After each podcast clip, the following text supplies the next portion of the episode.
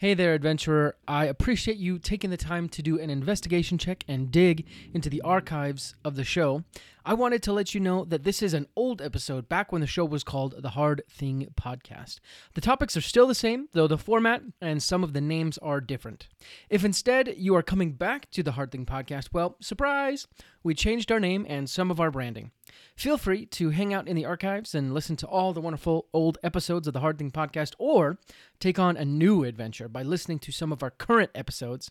Either way, happy adventuring. I, I knew because growing up, my mother was bipolar. And so, and she didn't recognize it. We didn't understand what was going on until I was in my twenties. She would be laid up in bed for times. She would just be gone. Then she would be there. And so growing up, I got to see what it was like from the child's viewpoint of a parent with mental illness. And eventually she was able to figure it out, get it on track. And, and I have a really good relationship with her. And I've always, always have. And it put me on a road to where I saw that side of things. And then the other side of things, I saw my father, who was an entrepreneur, who had his own business. And I saw how much he worked and how hard he worked and how much he struggled to get through things sometimes. And and so both of those things came together, and, and it created the idea around me wanting to help get people well and wanting to put people in a place of of happiness, or a place to where they don't suffer anymore and they realize they don't have to live in pain, because there is a solution out there. Even if it's not in the modical, modern medical structure, quote unquote, on the Western mm-hmm. world, there is a way to figure it out. Because growing up, my mother did not, she didn't go to a doctor and they said, you have bipolar disorder.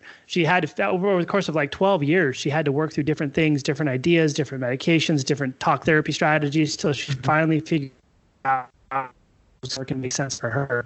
And so I wanted to be able to put myself in a position to where I had the ability to fast track that for people and not put them on a lifelong road to suffering. This is the Hard Thing Podcast. Today, we are overcoming average. I want to welcome you to another episode of the Hard Thing Podcast. This is the podcast that helps you overcome average, step up above mediocrity, all by doing hard things. We want to give you the tips, tricks, tools, tactics, whatever you need to overcome average and step up above mediocrity. We want you to have a better life, and to get to that better life, you have to go through some hard things, so we're going to help you do it. Today is our Monday show, so you'll hear from me and a guest. Before we get into that, a couple pre-show announcements. So first thing is, I want to invite you to share the podcast with someone you know. Think about someone who would really enjoy listening to this and get some value out of this program. Go ahead and share it with them. Second thing, go to gofundme.com slash overcoming dash average and help us raise one thousand dollars for Operation Underground Railroad. They are a nonprofit organization that goes undercover to rescue kids from sex trafficking, which is a horrible thing. They need lots of help. It's a big job, and it's honestly very dangerous. And all of it costs money, so help us raise one thousand dollars to help them save some kids. Now let me talk about my guest today. My guest is Chandler Walker, one of the founders of Stone Age Fuel, and he runs a wellness Uh, center that has provided results for thousands of people. And today we talk a lot about wellness, what exactly it means and how you achieve it. So with no further ado, let's listen up to my conversation with Chandler Walker. All right. Well, thank you for being on the show, Chandler. I'm excited to have this conversation with you today. Yeah, thanks for having me. Super pumped to be here, and hopefully we can give a ton of value to everybody out there listening, and they don't glaze over and fall asleep while listening to it, especially if they're driving around. Yeah, that would be really bad. Um, so let's start off with the question I like to ask all my guests. Uh, I feel like this gets right to the meat of the discussion. What is the hardest thing you've ever done? I think the hardest thing I've ever done is opening up a, a business out of something that I initially wanted to do. So when I was in college for biology and biochemistry, at the time I thought I was going to go on a med school track, and I mm-hmm. started precepting, and I started kind of getting an idea of what it liked, and I felt like I was going to be in too much of a position to have to give people pills and essentially just manage pain versus being able to get rid of pain.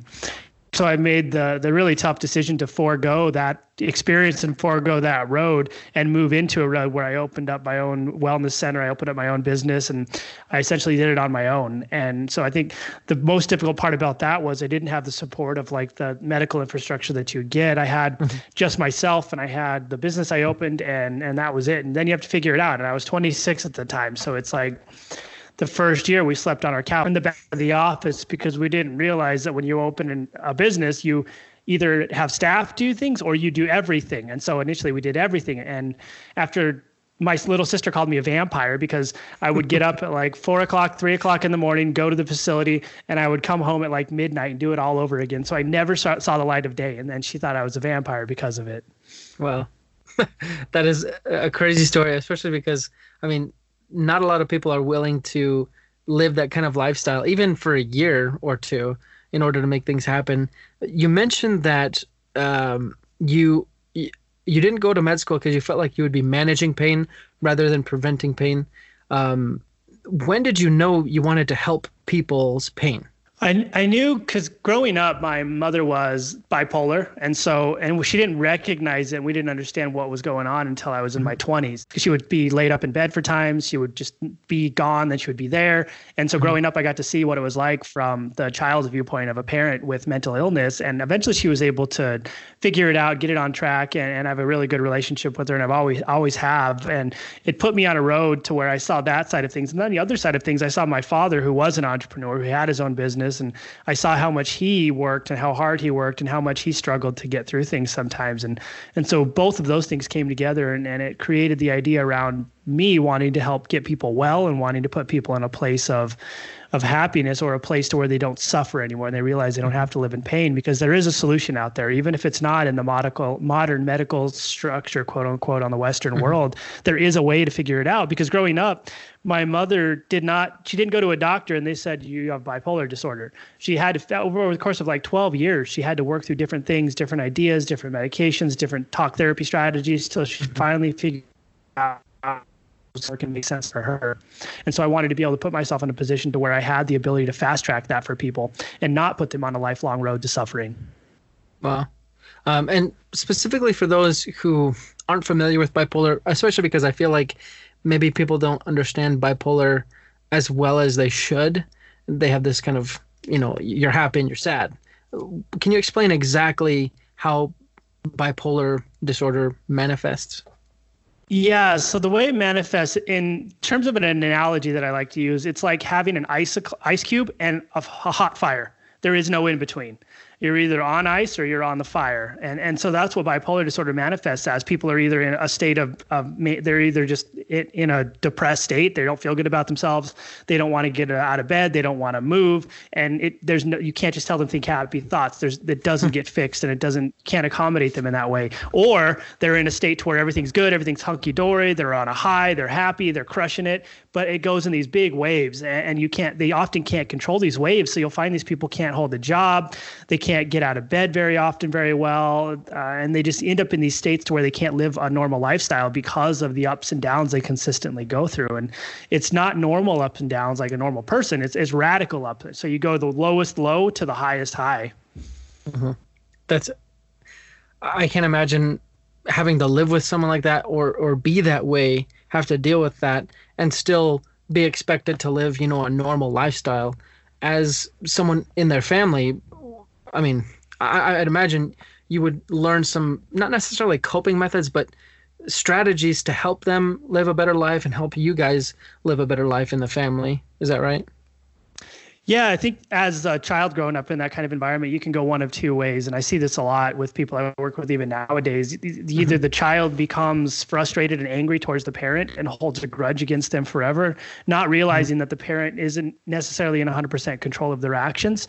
Or you learn to build a deeper relationship with that parent. You develop a strong level of empathy with that person, and you're able to manage, and, and it creates a stronger you for the future. And I think more often than not, the child becomes frustrated and angry because mm-hmm. creating empathy from a young age is a very difficult position to put someone in. Yeah. What advice would you give to someone to choose the latter option? I think if you're in this situation, or if you're in some, even if it's someone in just a generalized depressed state, you have to get away from the idea that they can control their thoughts and actions. Because in a general sense, we have the ability to control our thoughts and actions. But when we suffer from mental illness, for whether it's bipolar disorder or depression or even anxiety or anything like that, you these people, they don't have the control you think they do over their emotions. They don't have the the ability to think happy thoughts and be happy. They don't have the ability to look up and, and all of a sudden be good again and be ready to go. They don't. They feel like they are the lowest of low. They feel like they're the worst people on earth. And because they feel that way, it manifests itself in a state of anger, or a state of I don't care, or a state of extreme sadness. on into other people. And so in order to deal with that, you have to look into the eyes of the person who's suffering and say, this isn't the person who I think it is. This is a person being controlled by an illness. And I have to recognize and realize this illness is just as serious as breaking an arm. It's just as serious as someone with psoriasis all over their body. And so I have to look into their mindset and say, okay, if they can't control their thoughts and actions, how can I be empathetic to organize the way I interact with them in a way to where it's not creating anger on my part, it's creating not even sympathy, but it's creating the ability to interact with them in a way to where you don't feel like you're you're in a bad place with them. Mm-hmm. Is depression one of the Not, uh, I, I guess, is depression one of the conditions you work with in your cl- in your wellness center? Yeah, we, we work with six pillars of wellness, basically. So, and we, we use a what we call a biopsychosocial approach, which means that we use the human biology, the social characteristics, and a bunch of other things combined to create an approach that's a, a lot different than most, but works a lot better because it has uh, these six pillars combined. We call it the Angular Momentum Method. And, and the reason we call it that is because angular momentum in physics is a circle. And inside a circle, momentum stays consistent and constant. So in your life, you want your momentum and your happiness and the way you feel to be consistent. You don't want to be on this roller coaster of ups and downs. Even if you're not, if, even if you don't have a mental health problem, you want these consistent circles to be able to go without going off on the rock, on the deep end. And so what we do is we work with people on, uh, the first pillar is mental health. Second pillar is social health. And social health is like your relationship with your family, your relationship at work, your relationship with yourself, your relationship with the spiritual creator. If you believe in that kind of thing, a lot of people do. So I think it's important to have it in there. The third pillar is sleep. Our sleep has to be in order. Fourth pillar is nutrition. Fifth is fitness. And the final pillar is wealth. And wealth is like financial management, because if you're struggling over money and you're over being able to afford things, well, then you're, everything else is going to suffer. And it's going to put you right back on this roller coaster of chaos. Wow. Uh, that's so interesting. You said you start with the mental pillar? Yeah. So, and this is the way it works. It's it's kind of like baking a cake. So if, if an average person comes to me, and we work with a lot of just everyday people who want to, like, they come in, they want to lose weight, but they right. haven't been able to do it for a year. Or they come in, they, they're working out six times a week, but they're not losing weight. They're not gaining weight. They're just not happy. And so right. the reason that we have six pillars in that order is because it's like baking a cake. You have to put the ingredients together in the right order. If you bake the cake and you put like frosting on first and throw some flour on top of that, put some pickles on it and throw it in the oven, you've got a disaster yeah. on your hands. And that's typically what people do in their wellness. They go and they think they need to focus on nutrition first. They they focus on fitness and they kill themselves in the gym. But in reality, mental health has to come first, because if even if we're not suffering from a depressive state, if you're not in the mindset to develop and use and create healthy habits to be consistent, you're going to be in a, a roller coaster of success and failure. So you're going to start a diet plan. You're going to stop t- twenty-one days later because it, it was just too hard. It didn't fit in your lifestyle. Mm-hmm. You're going to start working out and then you're going to stop because you, you, it's just too hard. You're going to try to start doing anything in your social environment. Your, the people around you won't support you, so you'll just quit. So we have to get the mindset in order and develop healthy habits around the way we think about ourselves and the way we do things first. And that allows us to be consistent. And this creates what I call like the lifestyle concept. So for me, what I teach people to do has to help them work through the rest of their lives. I think too many people in this industry, uh, life coaches, fitness coaches, nutrition coaches, they want you to pay them for the rest of your life, which doesn't help you because it doesn't teach you how to do anything. So my philosophy Right. is I need to teach you how to do exactly what you need to do to succeed for the rest of your life. So pay me once and never pay anyone again. And so that's why Right. mental health comes first. We have to have the healthy habits established. We have to have the mindset. We have to remove self-defeating behavior and destructive thoughts. And then we can dip into social health, because now we can say, okay, what are the environments I can move myself into to ensure that I'm going to be successful in what I'm doing everywhere else? Because if your social environment isn't in order, if you have a boss you hate, you're going to hate your life at work. If you have mm-hmm. family members who are jerks to you or who you don't get along with, you're going to hate your life at home. If you have friends who aren't supportive and tell you you're never going to succeed, well, then you're not going to do it because you're going to start to believe it. Uh, and then we right. dip into sleep. So before you can start a good diet plan, you have to get your sleep in order. And the reason why is because you're going to release two different hormones. If you don't sleep enough, you're going to release a hormone that tells you to eat more. So guess what? Now you're going to eat more crap, or you're going to just eat too much and not be able to mm-hmm. achieve your success in nutrition. If you sleep enough, you're not going to release, you're going to release another hormone that tells you not to eat as much. So now your nutrition is going to be on point without even having to change your diet. Then we yeah. switch into nutrition. And so nutrition has to come before fitness. And the reason behind this is because if your your nutrition is ninety percent of your results in terms of both body composition and your mental health. So it's going, your gut brain connection is profound. So if your nutrition is in order, then your fitness is actually going to be able to allow you to eat more healthy food. Because if you just start mm-hmm. fitness and you don't uh, pick up your nutrition, well, then you're just going to eat more crap. And so that's kind of, and then the last pillar, of course, is wealth that we look at, because we need finances to be in order. And if those aren't in order, then everything else crumbles. And so the whole right. thing was organized from, I think I worked with uh, two to four thousand people. And, and over the course of the last ten years, I figured out that these are the steps that we need to use in order to achieve success, both removing like mental health conditions like depression, losing weight, uh, getting back on track, removing self-defeated thoughts, getting a promotion at work. And, and that's really how we figured this out. Well, I mean, as you were explaining that to me, it it, it does make so, so much sense, you know. So, so you said you start with the mental, uh, I guess, paradigms, and you got to get their mindsets right. And you mentioned habits. What sort of habits do you prescribe to someone? And maybe prescribe is not the right word in this context, but uh, for lack of a better word, you recommend that they do in order to start getting their mental uh, realm right. Yeah, so we use cognitive behavior therapy or coaching in most of our, our modules and the, everything behind what we do. And, and so what we do to create good habits is once a week, we instill and help you adopt a new habit. And our program that we go through is twelve weeks. So every week you, you instill and you work on one habit at a time. And the reason behind that is the habits that we're instilling are micro habits. And if we get a micro habit every week, within twelve weeks, we have a massive habit change that we've created, but you haven't realized it's happened because it's been incremental at scale, which allows you to see little successes and then you achieve the big success because you've been doing it. And so when mm-hmm. we look at these healthy habits, some of the habits that we look at are, okay, how do you, how do you schedule your day properly? Like a lunatic with your thing mapped out twenty-four seven, but how do you map out your day so you get rid of the idea that I'm busy, or you get rid of the idea that mm-hmm. I don't have any time, because you do have time. Right. You just have to figure out how to map it out and how to organize it. And we go into using a sleep diary and a sleep journal. So how am I mapping out my sleep and making sure that I have quality sleep happening? We move into modules around creating effective habits around your morning routine. So what does your morning routine do, look like? Do you wake up and lay in bed for two hours or, or what do we do to get this day kickstarted for success? And so we have an entire morning routine built around that. Next habit, another habit that we look at is creating successful and healthy habits while traveling. So what do you do when you're traveling? Do you just go off the rocker and eat five cheeseburgers and twelve liters of cola, or do you develop a habit to where you can sustain and not be a crazy person about it? And, and so like, you don't have to go out and travel and carry like your peanuts and jerky with you and eat a lettuce fry right. burger. It's like being able to go out and have fun, have a few beers, but also maintain a pretty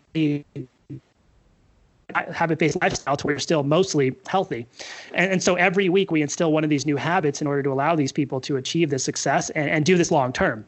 And so we avoid the idea behind, like, we don't, we don't look at fad diets. We don't look at anything that's not going to last beyond the twelve weeks, because then you're not going to be successful.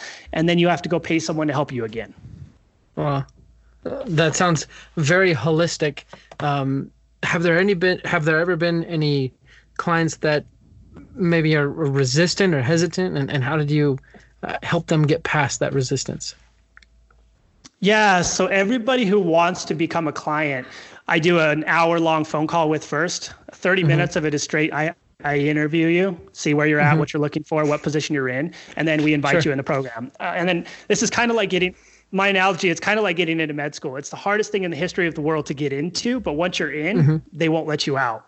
And so we do the same thing. It's hard to get in, but once you get in, we meet with you. We have a, every day you get a message from me. That's like what we call like a heat check. So it's one through ten, how'd today go? And it's not to mm-hmm. get someone to say every day, like, hey, I'm a ten. It's tell me exactly and truthfully where you're at so we can work together as a team to make sure this is successful. So if I get mm-hmm. someone messaged me, man, today was a two, it was a horrible day. And then I'll respond back, hey, totally get it. We all have these days. What are we going to do to make tomorrow a four?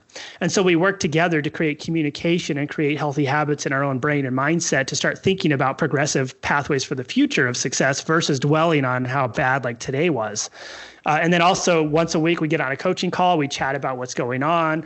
We're pretty religious about tracking metrics. So we have mm-hmm. w- weekly reports we look at. We have data tracking metrics for sleep, uh, weight, a mindset inventory we have. So that way, I can not only talk to you and understand where you're at, but I can also look at the data and understand whether or not we have positive or negative correlations associated with our progress. Wow. It sounds like you guys use a lot of data and analytics as well as just a personal touch with working with your clients. Exactly. And I call it like a hybrid approach. So everybody in today's economy wants to like automate everything and create this automated mm-hmm. thing. Like I never have to talk to another human again in my life, which for me, It, it doesn't work, because my only metric of success, the only thing I ever care about and I'm obsessed with twenty-four seven is is the client's success. If we're not mm-hmm. seeing ninety-seven, ninety-eight percent success rate across the board, we need to scrap the entire thing and, and do new things because we're doing it wrong. So that's yeah. why we have the human touch. Quick pause on the show, guys. Uh, you are trying to become as fit as possible. Like we talk about today, you have so much to get there. You have the six pillars, and the number five is fitness. So in order to make sure you get all of the right supplements for your fitness, go to Allegiance, or go to One Mission Nutrition, which is at allegiance.one mission nutrition dot com slash the Hard Thing Podcast. You can get a ten percent discount today. Uh, get all the supplements you need for your working out purposes. And in doing that, you will help support the troops, because every project product you purchase goes towards making a strength box for a soldier overseas. While you're doing that, though, let's get back to the show. Meeting with people one-on-one, giving them the ability to message and communicate with us, and allowing them to see the data we're tracking, allowed them to understand whether or not we have positive or negative correlations with progress is huge, because the, the number one most important thing for success, in my opinion, and, and based on what we've seen over the last ten years, is someone holding your hand along the way. And, and so you can go out and, and this is why if you go buy a forty-seven dollars ebook on Instagram from like the bikini body influencer or whoever the latest, greatest fad is, you're going to mm-hmm. buy it and you might get it. You're probably just going to not ever use it or do anything with it, because there's that guy, that person isn't going to contact you. They're not going to talk to you. They're not going to take their time right. out of the day to check in on you every day. And they're not going to be that focused to success. Wow. So it really having someone there who is pushing you and walking with you through, I guess, all the hard things you're doing. That's the key. It sounds like. Yeah, that's the key. And this is, and this is, in my opinion, why people can't be successful. They don't have a mentor. They don't have a coach. They don't have someone focused on their own success and someone who can get them back on track. Like with us, we'll see, we have an app and a whole online infrastructure, but so people will log on and we send them messages inside our app center every day. We have an in-app messaging center and we have a protocol. If we don't hear from you in two days, we'll text you. Hey, did you die? What happened? Where'd you go? We lost you. And then if we don't, if we don't respond to that text, the protocol next day is a phone call. So we'll go through all sorts of different monochromes to make sure that we get a hold of you and get you back on the path to success. And people are super enthusiastic about that, because they say, like, you actually care about me. You messaged me. You didn't hear from me. You called me. You texted me, and you sent me a postcard in the mail. It, it blows people's minds that we go to those kind of efforts to see that success. And, and that's what people need. And that's why in this modern technology, this modern future that we're in, it's not about just automating everything. It's about creating an infrastructure and a system to where the right things are automated, but the human contact mm-hmm. is still there and available. Mm-hmm. I love that so much. Um, basically, from what I've understood, you automate the things that don't bring the most value, and then what you as a person bring the most value to, that's what you do. So the interpersonal contact is what brings the most value to your client. So that's what you don't automate, and you keep that, I guess, uh, you know, biological, if you can say that. Is that right? Yeah, that's perfect. That's exactly it. We'll automate, like, you get modules dripped out once a week. Automate that, because it doesn't matter. You're going to consume them. They're going to be there. But then the messages we send, the human contact, the conversations, the meetings, that needs to be that needs to come from a human. Even if it costs me more money and I make less in terms of like my profit margin, the fact that I'm mm-hmm. seeing successful customers across the board is what makes that possible and what why we keep doing that. I think we're running yeah. into an economy where people take courses and the course creator never checks in or doesn't really care because they already right. got their money. For me, it's like that's the first step. If you pay me for something, something you're you're stuck with me. We're going to work together in, until this thing works and and you can actually see the success you want to see, and that's why we're so fiercely devoted to it. Yeah, that mindset is very unique. I don't think a lot of other companies uh, share that, and it, it probably sets you apart from your competition. I, I'm kind of curious, what are the most common setbacks that your clients run into during these programs? Yeah, I think the most common set, the number one most common setback that they run into is they see what they have to do and they think of it as too much, so they get overwhelmed. So then we have to pull them back, and I give them a brass an analogy I had from a mentor a long time ago called the brass ring analogy, and it's, hey, we have this big lofty goal. We got a lot to do, but don't worry about that. That's twelve weeks from now. What we're going to do is we're going to set micro goals that we're going to achieve every week, and we're going to celebrate those goals. And so once we shift into that mindset and away, away from, I have so much to do, to I'm going to achieve this and this every day and make it through the day, we create a whole new level of thinking for them. And that translates to their life as well. And so that takes care of usually the time management problem that we have, the ability, the inability to see the future of what's going on.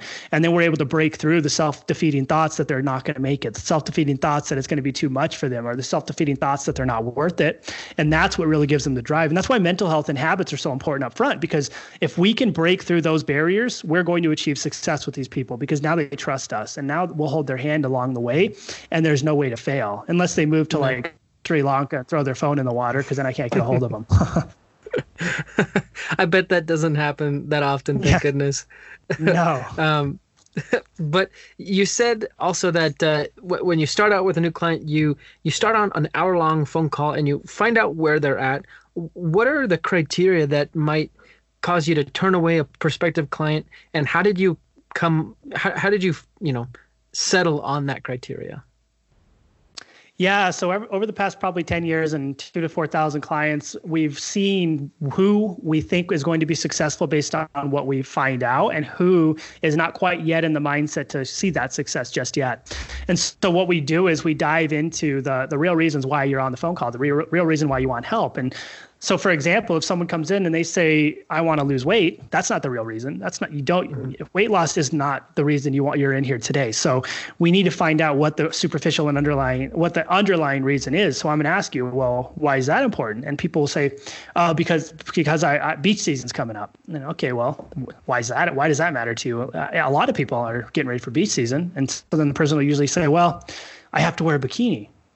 Okay. So, I mean, that's important to a lot of people, but But why why would you want to lose weight to be in a bikini? And we come from this from, I call it the smart dummy mentality. I never, I can never assume anything. I can't assume or put words in your mouth. I need you to say it to me. And then we can understand that you've externalized it. So you understand the deep length of your pain and I understand it. And then we can both come to an agreement that we can work together.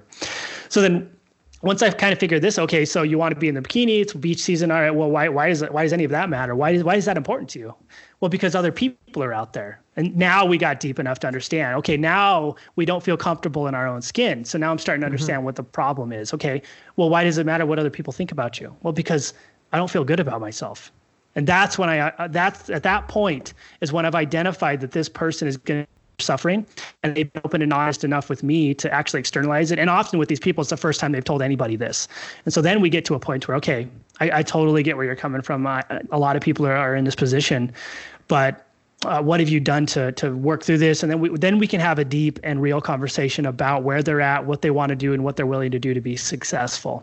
And that's kind of, and the criteria right there is what I use to identify the person who will give me that reason, and the person who tells me they just want the big booty boot camp, because or the whatever, I just want to smile or something. But that's really the, the criteria of success. If you can be real enough with me and open and honest enough with me to allow me to understand the deep reasons why you're in front of me today, then we can move forward. I see. So if someone gets on the call and they don't really give an honest, genuine, sincere answer of the real reason why they're wanting to make these changes, that's a kind of an indicator that they're not really a good fit.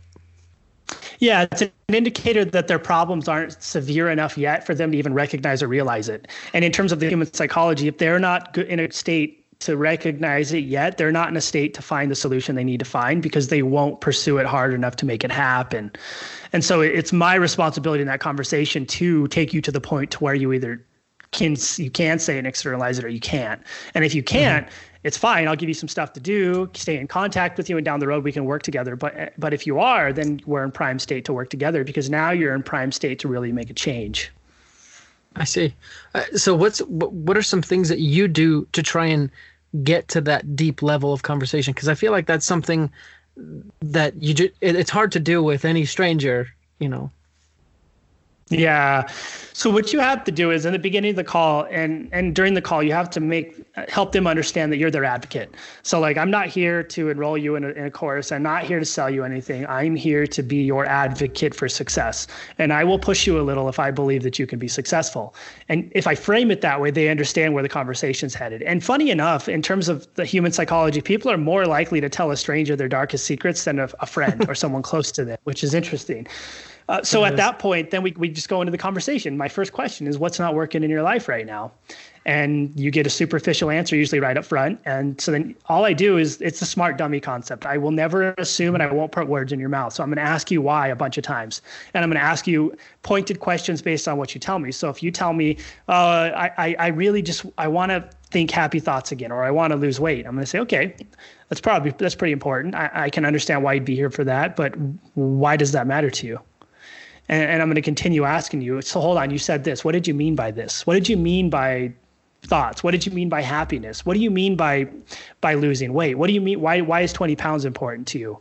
And so if I can ask these pointed, these simple questions, I, you start to go deeper and deeper and deeper, because what happens is as you're answering these questions, you're rationalizing and you're creating the thought in your mind. And, and these people are starting to realize what's really happening and going on. So you're creating a, a sort of epiphany with them. And that's when the light bulb really comes comes out, and you know that they understand the length and the severity of the pain they're in. Wow. The, it sounds like these hour-long conversations, you know, they can be a pivotal point even before you get to the course. And uh, I'm I'm really curious, how did you come to the the smart dummy method that you use? Yeah, so there's a method of con- conversation in terms of like the science of communi- communication called transactional analysis. And it's the idea of understanding the different character states that people are in when they interact with you, and how you can stay in, in certain character states and shift in and out. So there's a child character state, there's a parent character state, there's a neutral. And, and so most people come in in either the child or the parent, but you have to be able to shift yourself in and out and be able to communicate people in a way to allow. Transactional analysis is really pivotal, pivotal in my ability to be able to communicate well. And the other thing that I started really getting deep on was cognitive behavior therapy, and the idea behind being able to understand the cognitive reasons and functions behind people, why people do things, and being able to get to the core root of the problem. And so when you look at cognitive behavior therapy in, in terms of like a therapeutic, so like, like therapy in terms of that realm, it's identifying the core belief that's happening. That's the real reason why things are happening that are happening. And so that's all, that's what we're doing. We're identifying the core belief that's happened to you. And so these are pretty deep problems. Sometimes people were molested as children. Sometimes they were beaten and abused as children. Sometimes they had a parent who screamed at them every day, and that's what manifested for them to think they hate themselves today. Sometimes it, it might be going through school. Everybody called this person fat, and so they think that's how they're going to be forever. And so it's my prerogative and my study to understand that core belief and to really identify it based off of the transactional analysis training and experience I have. It's in cognitive behavior coaching. And, and that's really where we can dive deep into it, because you have to be able to not only ask pointed questions, but you have to be empathetic and neutral. You can't be overly, overly, oh, yeah, yeah, that's that's right. You're totally in whatever, like that kind of mindset. It has to be, I, I call it like a come to Jesus frame. So it's mm-hmm. I'm in the, do- or the doctor frame. I'm in a frame to where I'm the expert and the professional. It's my duty and my responsibility right now to take you to your truth. If I don't take you to your truth on this phone call, regardless if you paid me any money, then I failed you already. That's interesting. And I wonder if out of, out of those techniques and, and the strategies you use, is there any way you can use any of those in in a situation where you're not necessarily looked on as a, pers- a person of authority? So maybe you're speaking with your wife, girlfriend, whatever, and you're really trying to deepen your conversation. Are there any tactics from those uh, modalities, I guess is a way you call them, um, to improve that conversation with your loved one or, or you know, a person you know? Yeah, absolutely. I think uh, C B T, and especially understanding a technique called downward arrow technique, it really helps you to, and transactional analysis. I would get the book Games People Play. I think it's by Eric Carlisle. That's mm-hmm. a really good one on um, transactional analysis and human communication techniques.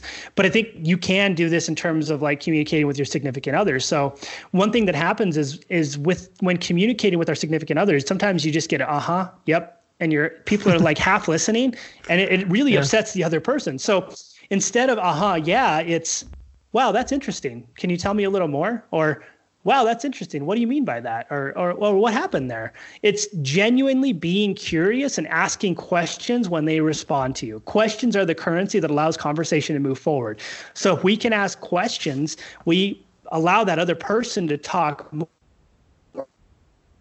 about them now. So just by saying, oh, that's interesting, tell me a little more. Or, or what did you mean by that? Or you went to the, my significant other, you bought thirty-seven packages on Amazon today. What did you get? And then we start talking about it. She's like, I have no idea. And I'm like, when, when did it happen? And so we go back and forth and talk. And, and so then like, I'm actually interested and she thinks I really care, which, which I do. And so if you can shift away from, uh-huh, yeah, and then whatever you want to talk about, I always say when your significant other says something to you and it's something they're interested in, or they're just having a conversation, ask a question, let them respond, ask another one, and then you get the opportunity to say your thing. And if you can work together on asking questions, you create a new modality of communication that opens up a lot in your relationship. And and and all the realms that we have and we struggle with, couples struggle with they, in their communication, they struggle with the ability to communicate with each other, their sexuality with each other. And there's so many realms that if we just be open and we ask these questions and we actually be genuinely curious, that we can create a whole, whole new dynamic and ecosystem around our ability to be to love each other and our ability to see that person that we initially fell in love with, or that person, even if it's like your best friend, that person who you want to be friends with and hang out with and, and just interact with. That's what really changes the game. Wow. I, I love that so much. And especially, I think uh, you mentioned being genuinely interested and curious in what the other person is saying.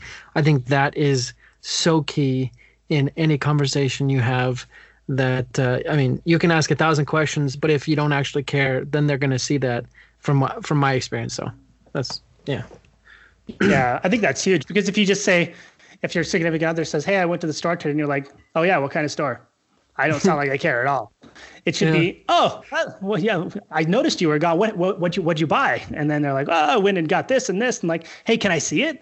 And now all of a sudden they're like, "Oh, he actually cares about what I bought." And then now you're sitting in there and your significant other's like, you're watching her try on dresses or something, but you're like, you actually put her in a she was happy about you caring about what she's doing, what she's talking about, what her friends were saying, or whatever's happening. And and your kids are this way too. They'll ask a million questions and people often get upset. But in reality, they're doing mm-hmm. exactly what I'm saying right now. They're asking you questions because they don't understand and they want to learn more and they're genuinely interested.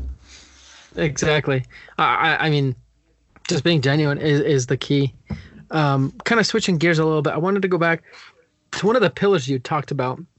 You talked about spirituality as being one of those pillars. And I feel like that's very interesting, especially because uh, a lot of people, when they want to get fit or, you know, find ways to live a better life, they don't necessarily go straight to spirituality. What are some of the ways that you help people connect with spirituality? Yeah, so it, I organize it into domains. So there's the, the work domain, there's there's the professional domain, there's the personal domain, there's the you domain, and there's the spirituality domain. And so what you have to do is in identifying, especially spirituality, and I've had some people who have a negative relationship with spirituality. They've followed it their whole lives. They've been accustomed to the, the church's sayings or whatever, and it puts them in a bad place. So what we need to do, and it's not my position to tell you to be spiritual or not. It's my position to help you understand your truth behind it. I, I, I don't don't care what you believe, but I under I do care how it makes you feel. And so when I look at spirituality, we have to say, okay, what's your position right now with with the, do you believe in a creator? What's your position with the creator? How does it make you feel? What are the positive things you get out of this? What are the neutral and what are the negative? And then we create a stack. So we understand, like, is this something that's bringing joy to my life? Is this something that's making me a better person, that's making me feel happy? Or is this something that's created a method of control around me? And if it's something that's creating a method of control and making you feel bad about yourself, then we need to remove that aspect and, and switch gears and adjust it or, or make it a different way to where it does make you feel better if it's important about you. And so that's how we judge and identify and define spirituality. It's how does it make you feel? How do how do those feelings impact you in your life? How does that impact? How does it, do those feelings impact you socially, with your in your professional career? And is this putting you in a trajectory to where we're going to be successful? If not, let's revisit this. You can still be spiritual, but we need to understand where the method of control is coming from. So, did you grow up in, in like? And I'm not judging spirit any sort of religion at all. But if you did you grow up in like a strict Catholic Catholic environment to where you were afraid to sin, and because you were afraid to sin, now going through adulthood, you're you're deathly afraid of anything that could per, cause that to happen. Now I've identified a core belief that you've developed because of that. And we need to break that core belief, because it's not okay for you to feel that way. And it's not okay for any sort of institution to have control over you like that. That, I think that's so important, especially because we live in such a culture where you can't, for I mean, you, you just can't ask people about their religion for fear of offending someone or anything. Um, so I, I'm very impressed that you guys sit down and say, okay, what do you believe? Uh, what are the negative aspects that are harming your life, and how can we make it so the negative aspects don't harm your life, or they just aren't there anymore? So I think that's super important. Yeah, I think it's huge. And and you're right. Everybody's afraid to talk about it. But if we're afraid to talk about something, it needs to be something that we talk about. And, and one of our modules specifically defines this idea of communication. And so we talk about politics too a little bit, and not at the fact that you should be re- whatever anybody is, but it's the fact right. that if someone says something, say you're a, you're uh, you're a Democrat and someone's a Republican, they say something, you are you're not allowed to call them an idiot, because they're not wrong, they're not right either. They're and this is one of my things in one of our modules actually. There is no right or wrong. There is no correct or incorrect. There is only the construct you've created in your mind from the way you grew up and the experiences that you lived in your life. Someone else's experiences are radically different, and if because they believe and see the world differently and they grew up differently, they're going to have different beliefs, thoughts, and ideas, and they're not wrong. So it's not your prerogative. It's not your you can't tell them they're an idiot. You can't call them the names that you call them. You have to say, that's an interesting statement. I don't understand. Can you tell me more?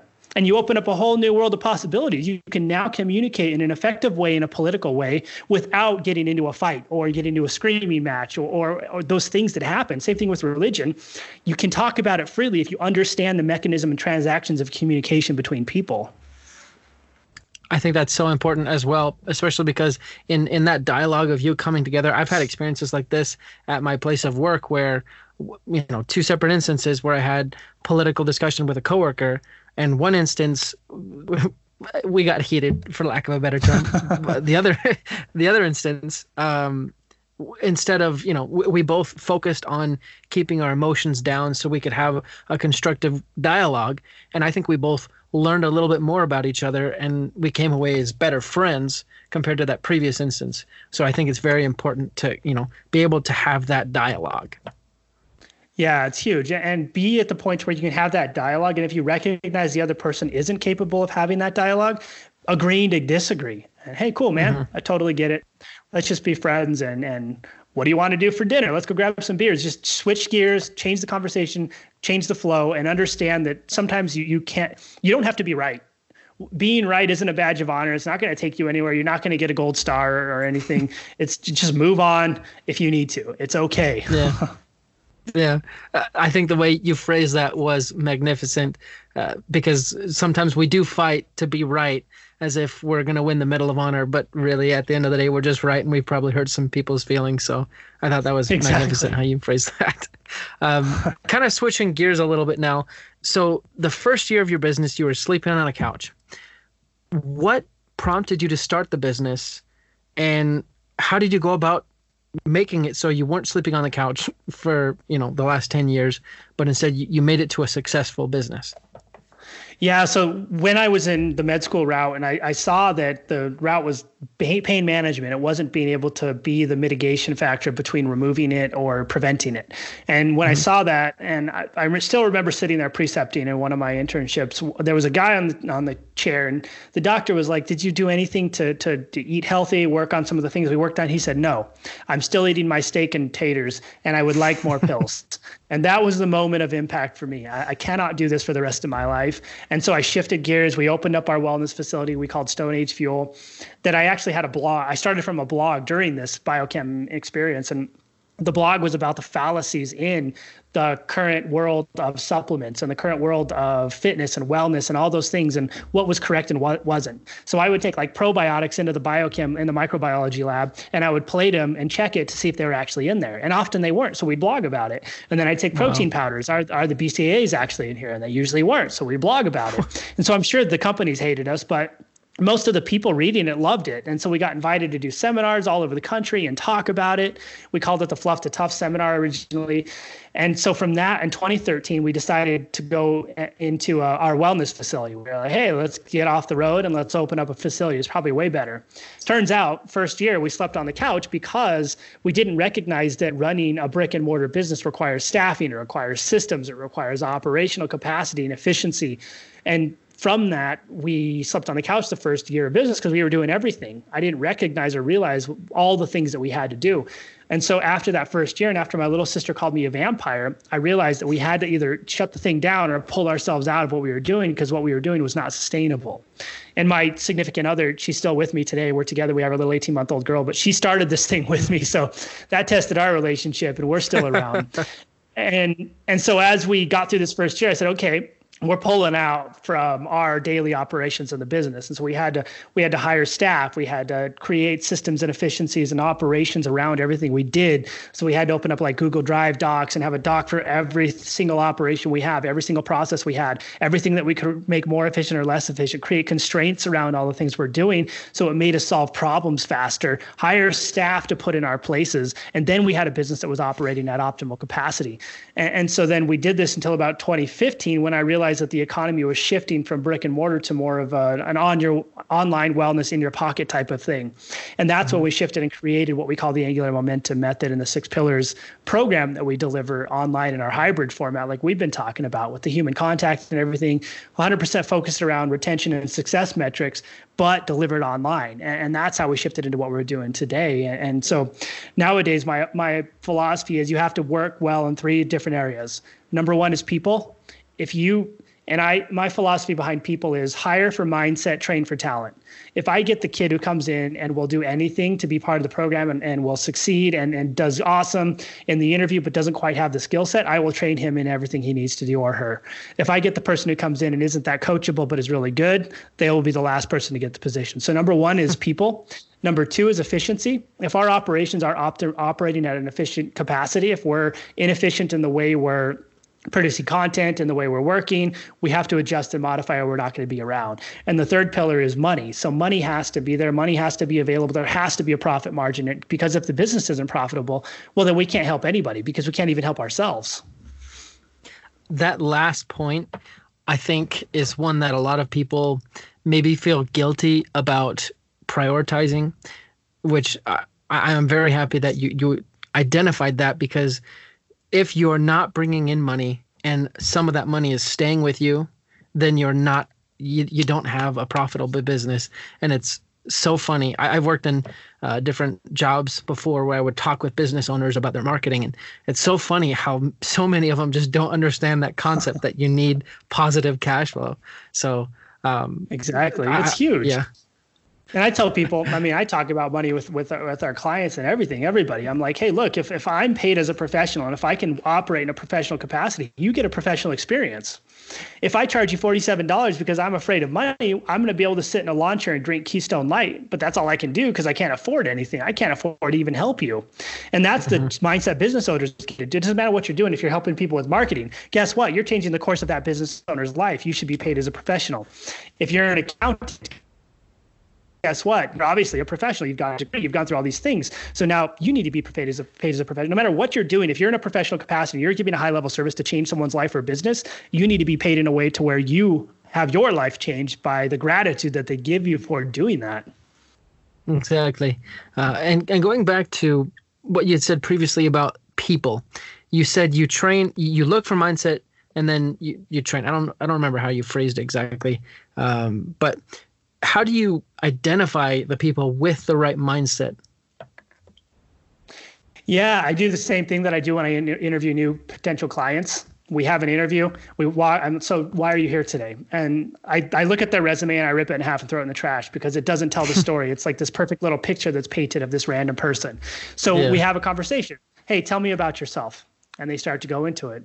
Well, that's interesting. What did you mean by that? And we go deeper and deeper and deeper until I really identify the core beliefs behind this person and their motivations. And so once I understand that, I, I have a really good indication of how this person is going to be able to move forward in terms of mindset and how coachable they are, because I see the passion that they have, or I see the, the experiences they've had that brought them to where they're at. And that puts us in a place to where we're really capable of hiring the right people at the right time with the right mindset, and then training them for the talent, because talent comes and goes. Talent's easy to easy to find. Talent's easy to build and train. Mindset isn't.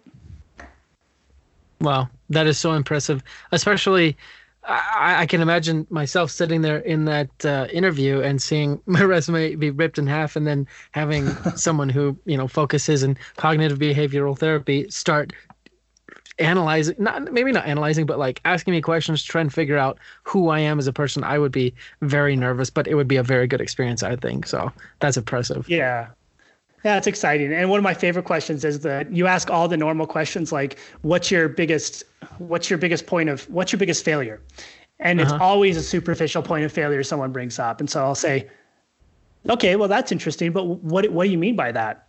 And then, so once you ask them that um, numerous times, all of a sudden you get this like real point of failure, and you got the real person who comes out, and you're like, okay, now I, now we can be friends. Now we're getting to it.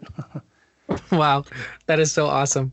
Um, well, it, it's been wonderful having this conversation with you. We're kind of getting down to our, our final, I guess, time with each other. So I want to ask a, a few more questions. One, um, I didn't prepare you for this one, but just to help our audience kind of get to know you as a person, what sort of things do you do in your free time?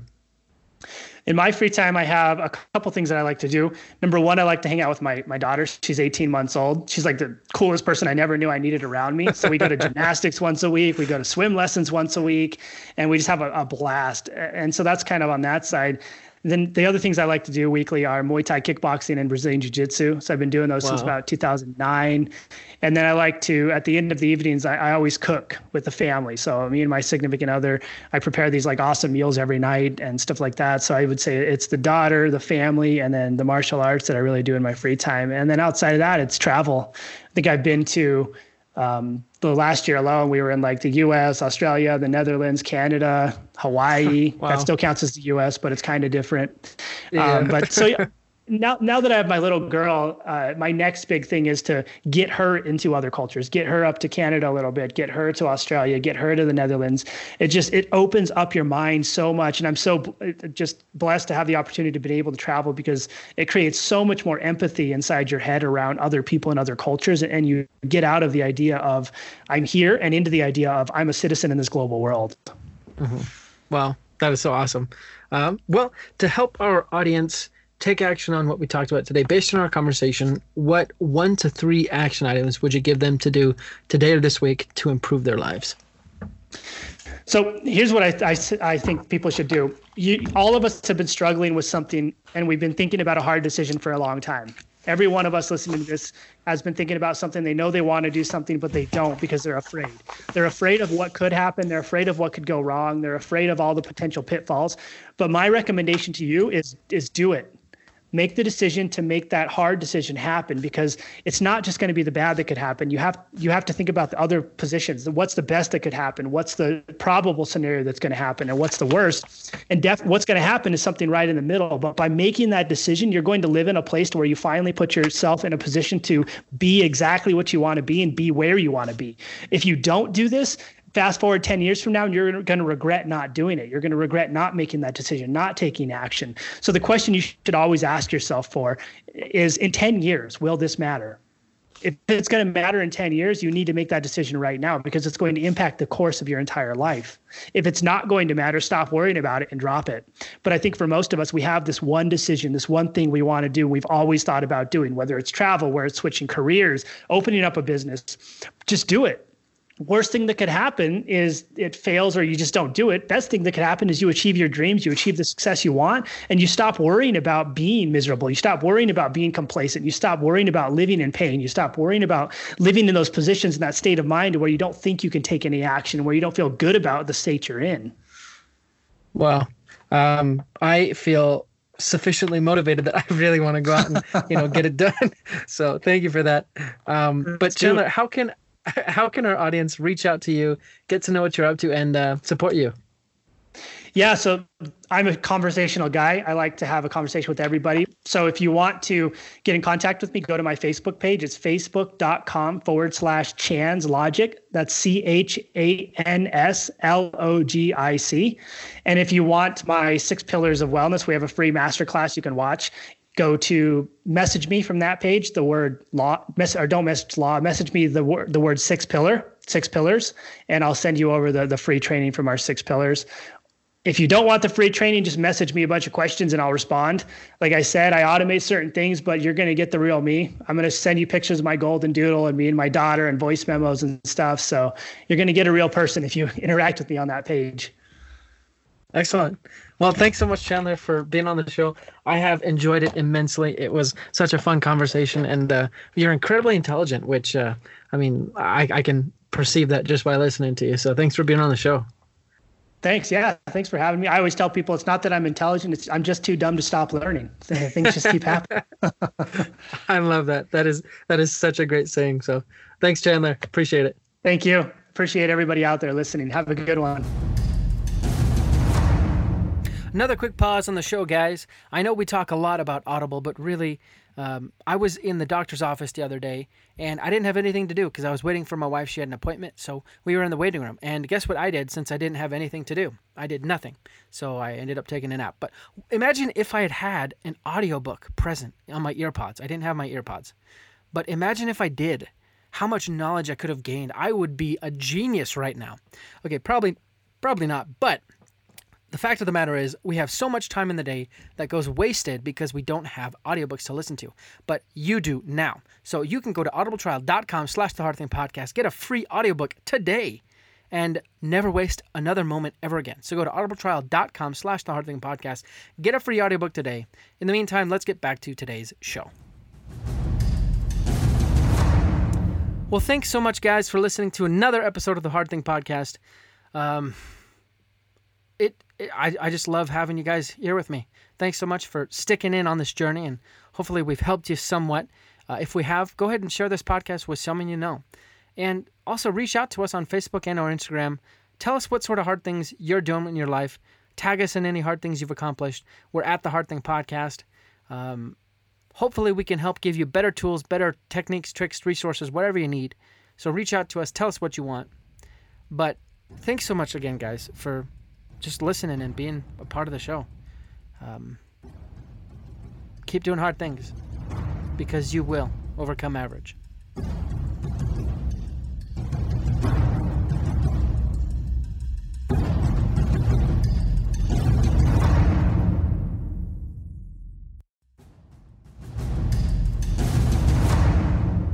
Hey guys, one quick announcement for today's show, and you might have heard this already, even in today's episode, but uh, I have an awesome opportunity for you guys. Once in a lifetime, you have the opportunity to have dinner with myself and a covert C I A operative. That's right, an undercover spy. Uh, my guest, Andrew Bustamante, has been gracious enough to offer himself up Uh, as guest for a dinner with myself and one lucky audience member. So if you want to sign up for that, make sure you hit the link in the show notes below. As well, you can go to Instagram and hit the link in my bio at The Hard Thing Podcast. This is first come, first serve, and there's only one slot. So whoever signs up first will have the opportunity to come to Utah and have dinner with myself and Andrew Bustamante. It's an exciting opportunity. It's one that you'll be able to brag about to your friends, of being able to sit down, having dinner with an undercover secret agent. So don't waste any time. Go ahead and sign up in the link in the show notes, or go to Instagram at The Hard Thing Podcast and click the link in my bio, and you'll find all the relevant information there. Uh, so look forward to having dinner with you.